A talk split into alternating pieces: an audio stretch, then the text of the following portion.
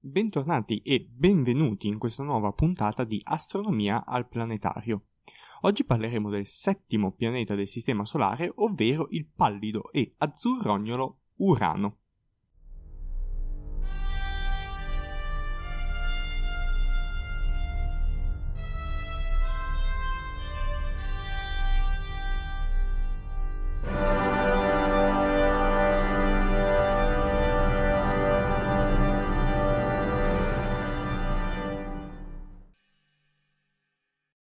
Urano è il terzo dei pianeti per grandezza e per volume. Infatti, al suo interno, se noi facessimo il classico esempio, potremmo contenere per circa 63 volte la Terra. Ma, nonostante grande, eh, dimens- queste grandi dimensioni e questo grande volume, risulta essere uno dei pianeti più eh, leggeri, meno densi del nostro sistema solare.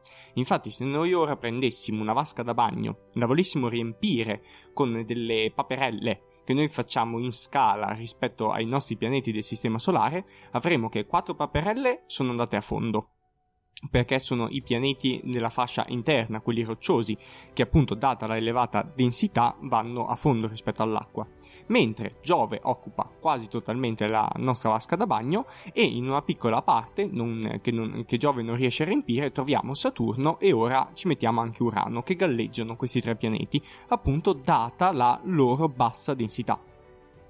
E mm, ok, nonostante questo, noi comunque ci domanderemo ora come riusciamo a fare il bagno e il fatto che abbiamo una vasca piena di giocattoli che, con cui non possiamo giocare perché sono, occupano tutta la grandezza della nostra vasca. Quindi, sì, non è stata un'ottima scelta quella che abbiamo fatto. Però, per tornare invece alla parte più scientifica, l'atmosfera di Urano è composta per l'80% da idrogeno, il 15% di elio e la restante parte invece di metano e altre molecole nella, in una fase gassosa, appunto allo stato di gas. La parte interess- interessante è proprio quella della sua composizione del metano, in una percentuale abbastanza importante. Infatti, il metano, quando entra in contatto con la luce solare che eh, gli arriva, appunto, eh, viene dissociato in molecole eh, più piccoline. Il metano è composto da diverse molecole di cui è un atomo di carbonio e tre di idrogeno e si va a scomporre in parti più piccole. Questa scomposizione la riesce a fare assorbendo una determinata parte della luce che gli arriva, mentre l'altra parte la riflette e riflette più in particolare la parte dei colori che vanno dal verde in su, quindi verde, blu e le componenti della luce come appunto il violetto e che vanno a completare il cosiddetto arcobaleno.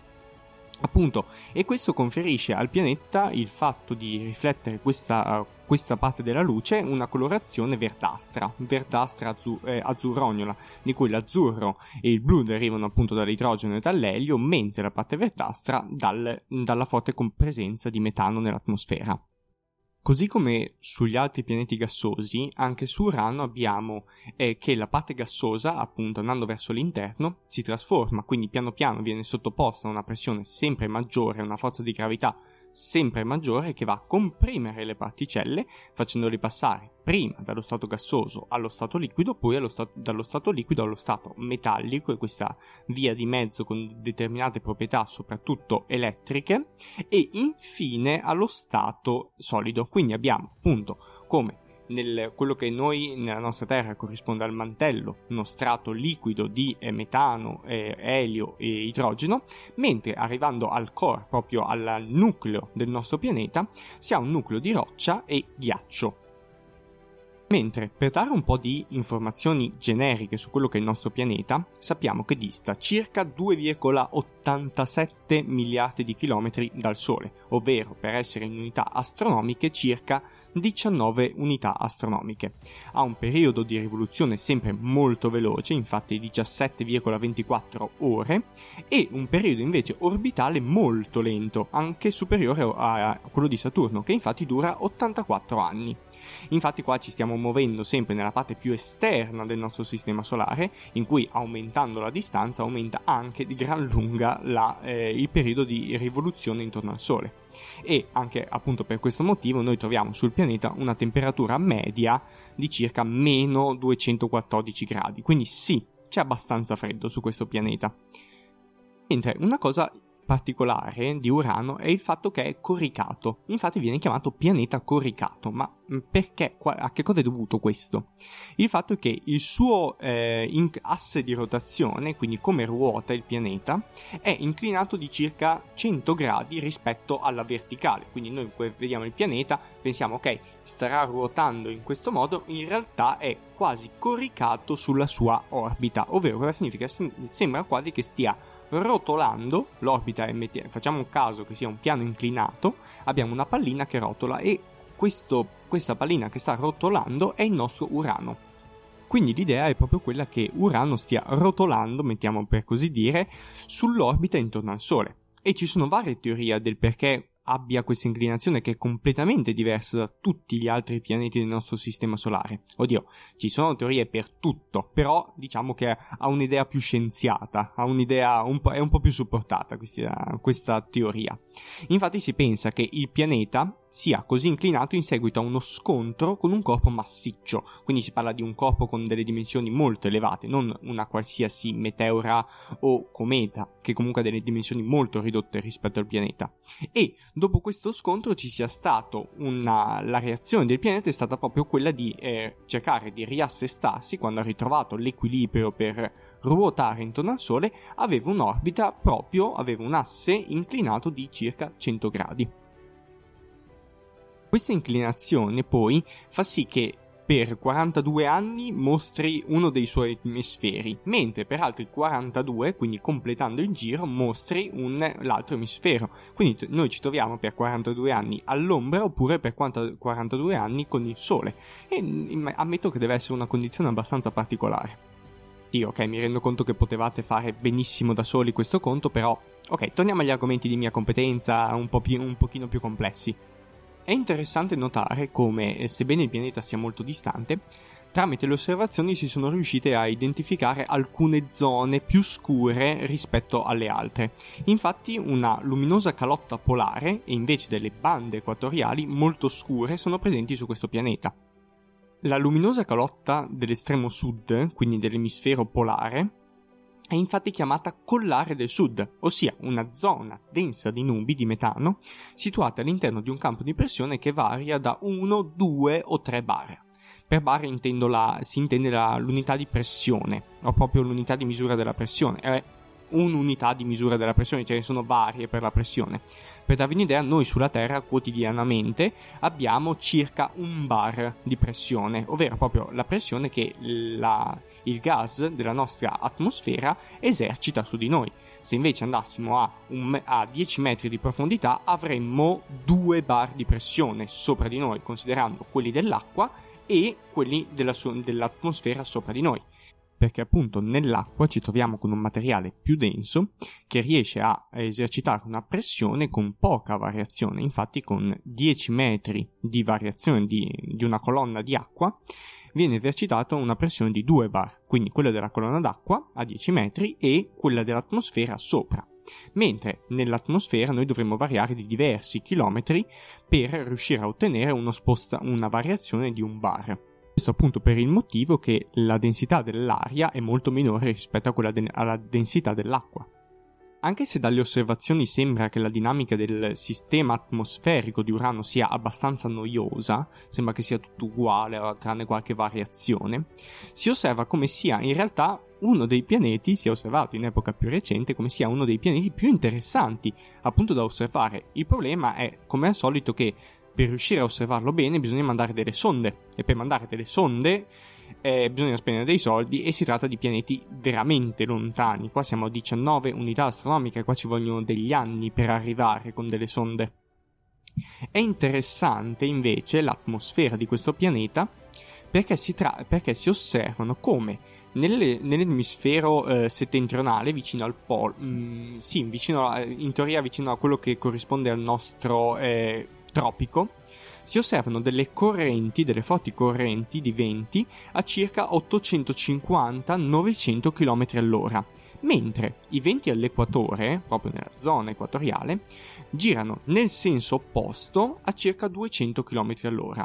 E Quindi se noi ci allontaniamo dall'equatore verso il polo, quindi verso il tropico, osserviamo come ci sia una riduzione della velocità dei venti fino ad azzerarsi per poi cominciare a ruotare nel senso opposto e appunto dove si osserva la minore eh, variazione appunto quando i venti cominciano a fermarsi a quella latitudine si osserva proprio come la, la temperatura del gas raggiunga il suo minimo appunto perché il gas si trova in una situazione in cui è fermo e quindi ha una temperatura minore. Questa è una cosa di termodinamica, tenetela presente perché più movimento del gas, quindi più movimento delle particelle all'interno di un gas, più temperatura elevata ha il gas, mentre se la temperatura è bassa vuol dire che c'è anche meno movimento delle particelle.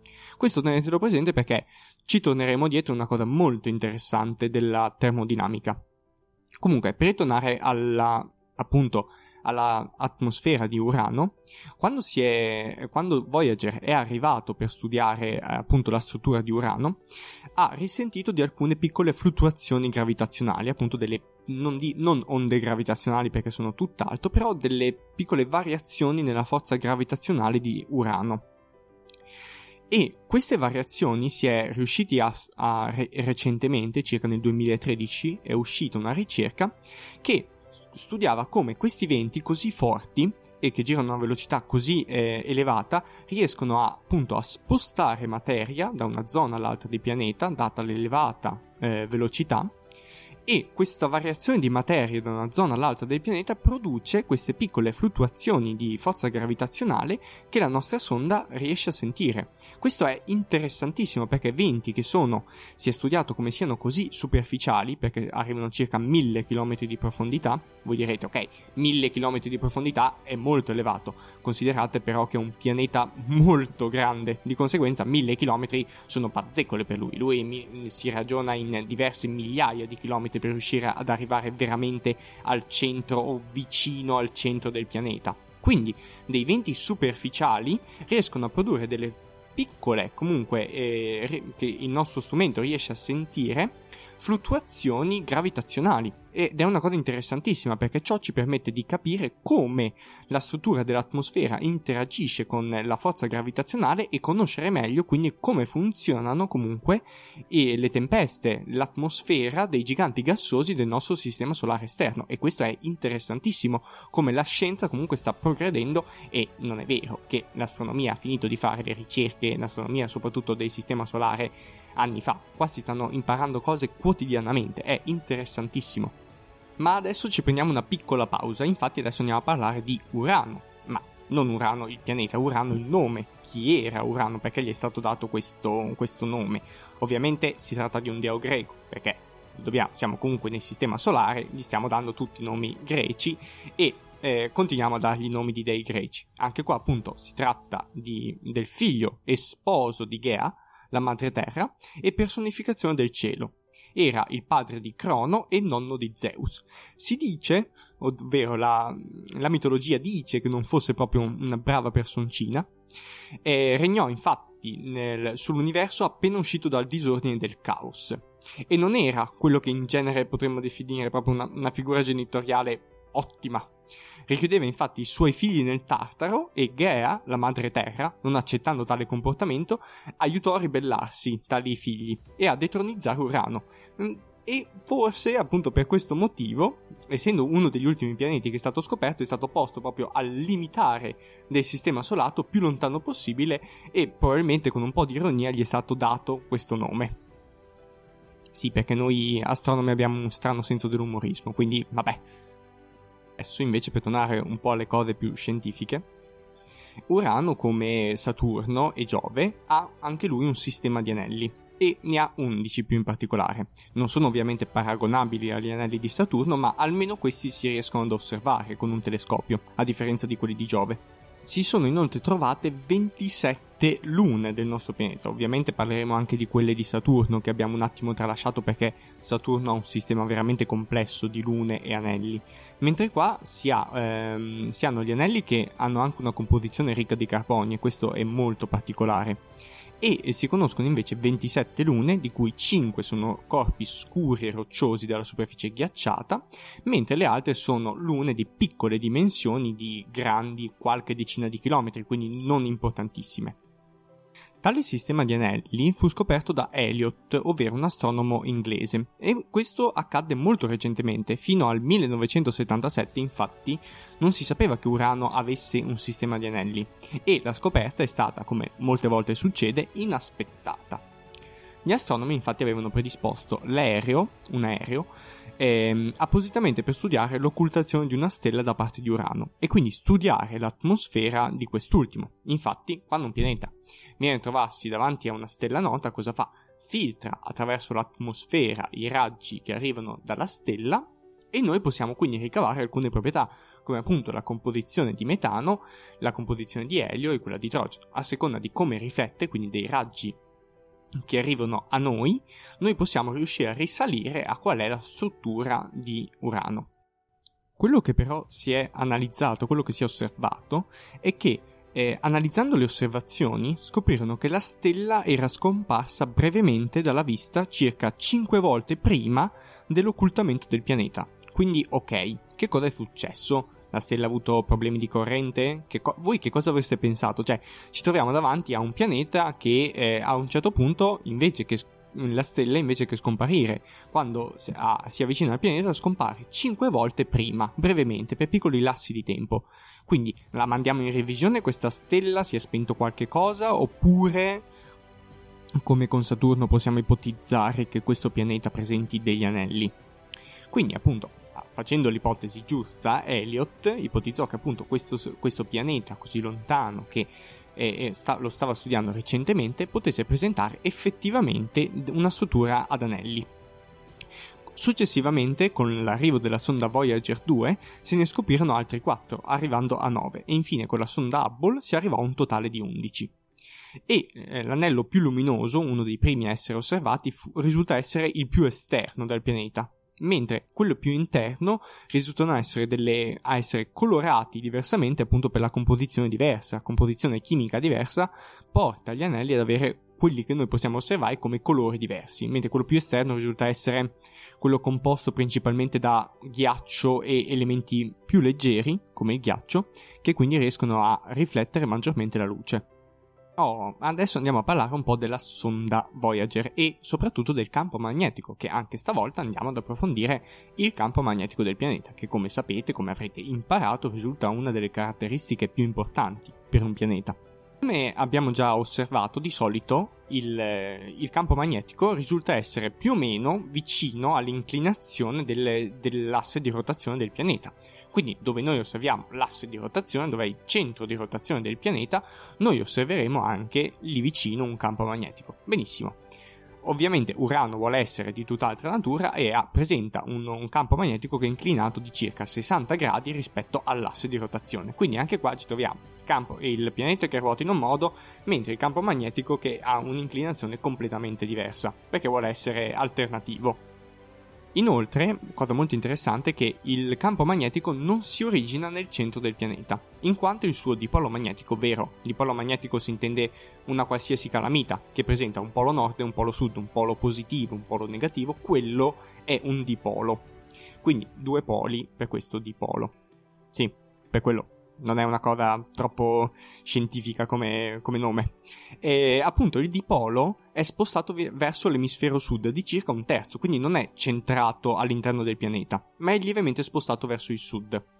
La magnetosfera risulta pertanto fortemente asimmetrica, Infatti osserviamo come ci sia una forte differenza tra il campo magnetico nell'emisfero nord e nell'emisfero sud e questo, di, questo campo magnetico molto spostato è una caratteristica che sembra essere comune a tutti i giganti di ghiaccio.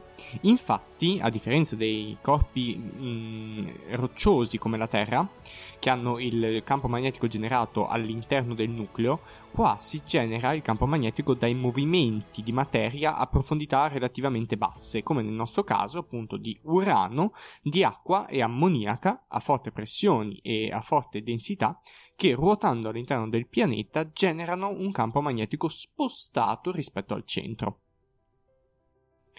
Mentre per quello che riguarda invece l'osservazione di Urano è, due volte più lontano dal Sole rispetto a Saturno, quindi ris- risulta essere un pianeta difficile da osservare. Infatti è stato eh, impossibile vederlo a occhio nudo, per questo era sconosciuto all'antichità. E si dovete aspettare fino al 1781, quando William Herschel, Herschel Ok, un astronomo tedesco scoprì per primo, mi scuso per la mia pronuncia, questo astronomo scoprì per primo l'oggetto eh, e lo scambiò per una cometa. Quindi non, anco- non aveva ancora una struttura, non era ancora considerato nella comunità astronomica come pianeta. Questo perché? Appunto avendo un periodo di rivoluzione così lento rispetto agli altri pianeti, un periodo di rivoluzione così lungo, risultava per lui essere quasi una cometa, aveva delle caratteristiche per Herschel più simili a una, a una cometa che a un pianeta. E, eh, e, la sua posizione oltre l'orbita di Saturno gli ha fatto escludere proprio a priori che fosse, potesse essere un pianeta. Mentre si dovete aspettare fino all'Excel, che un altro astronomo finlandese, che calcolò l'orbita dell'oggetto astronomico e propose l'idea che fosse appunto un pianeta anziché una cometa. Ovviamente con un semplice binocolo sembra più una stella questo pianeta invece che appunto un gigante di ghiaccio, ma uno strumento appena più potente ne riesce a rilevare la forma a disco andando quindi a intuire la presenza di un eh, anello. Si riesce inoltre a scorgere con un telescopio e si riesce a vedere il suo movimento rispetto alle stelle. Ovviamente non si ha la, la stessa impressione come quando si guarda eh, Saturno o Giove. Questo qua risulta essere un puntino molto meno luminoso e molto più distante però si riesce comunque tuttora noi con gli strumenti fatti molto più recenti riusciamo comunque a escludere la possibilità che sia una cometa e quindi a, class- a vederlo come pianeta. Se questa puntata vi è piaciuta, io vi invito a mettere like e a seguirci eh, sulle varie pagine Instagram, Facebook e Twitter per avere novità su quello che sta succedendo al planetario e anche sulle rubriche di Lorenzo Pelloni che fa piccole pillole di astronomia. Bene, io per oggi ho terminato, quindi spero di non avervi annoiato troppo e noi ci vediamo invece la prossima settimana con l'ultimo pianeta, ufficialmente pianeta del Sistema Solare, ovvero Nettuno, l'altro gigante di ghiaccio. Quindi noi ci salutiamo e ci vediamo la prossima settimana. Ciao!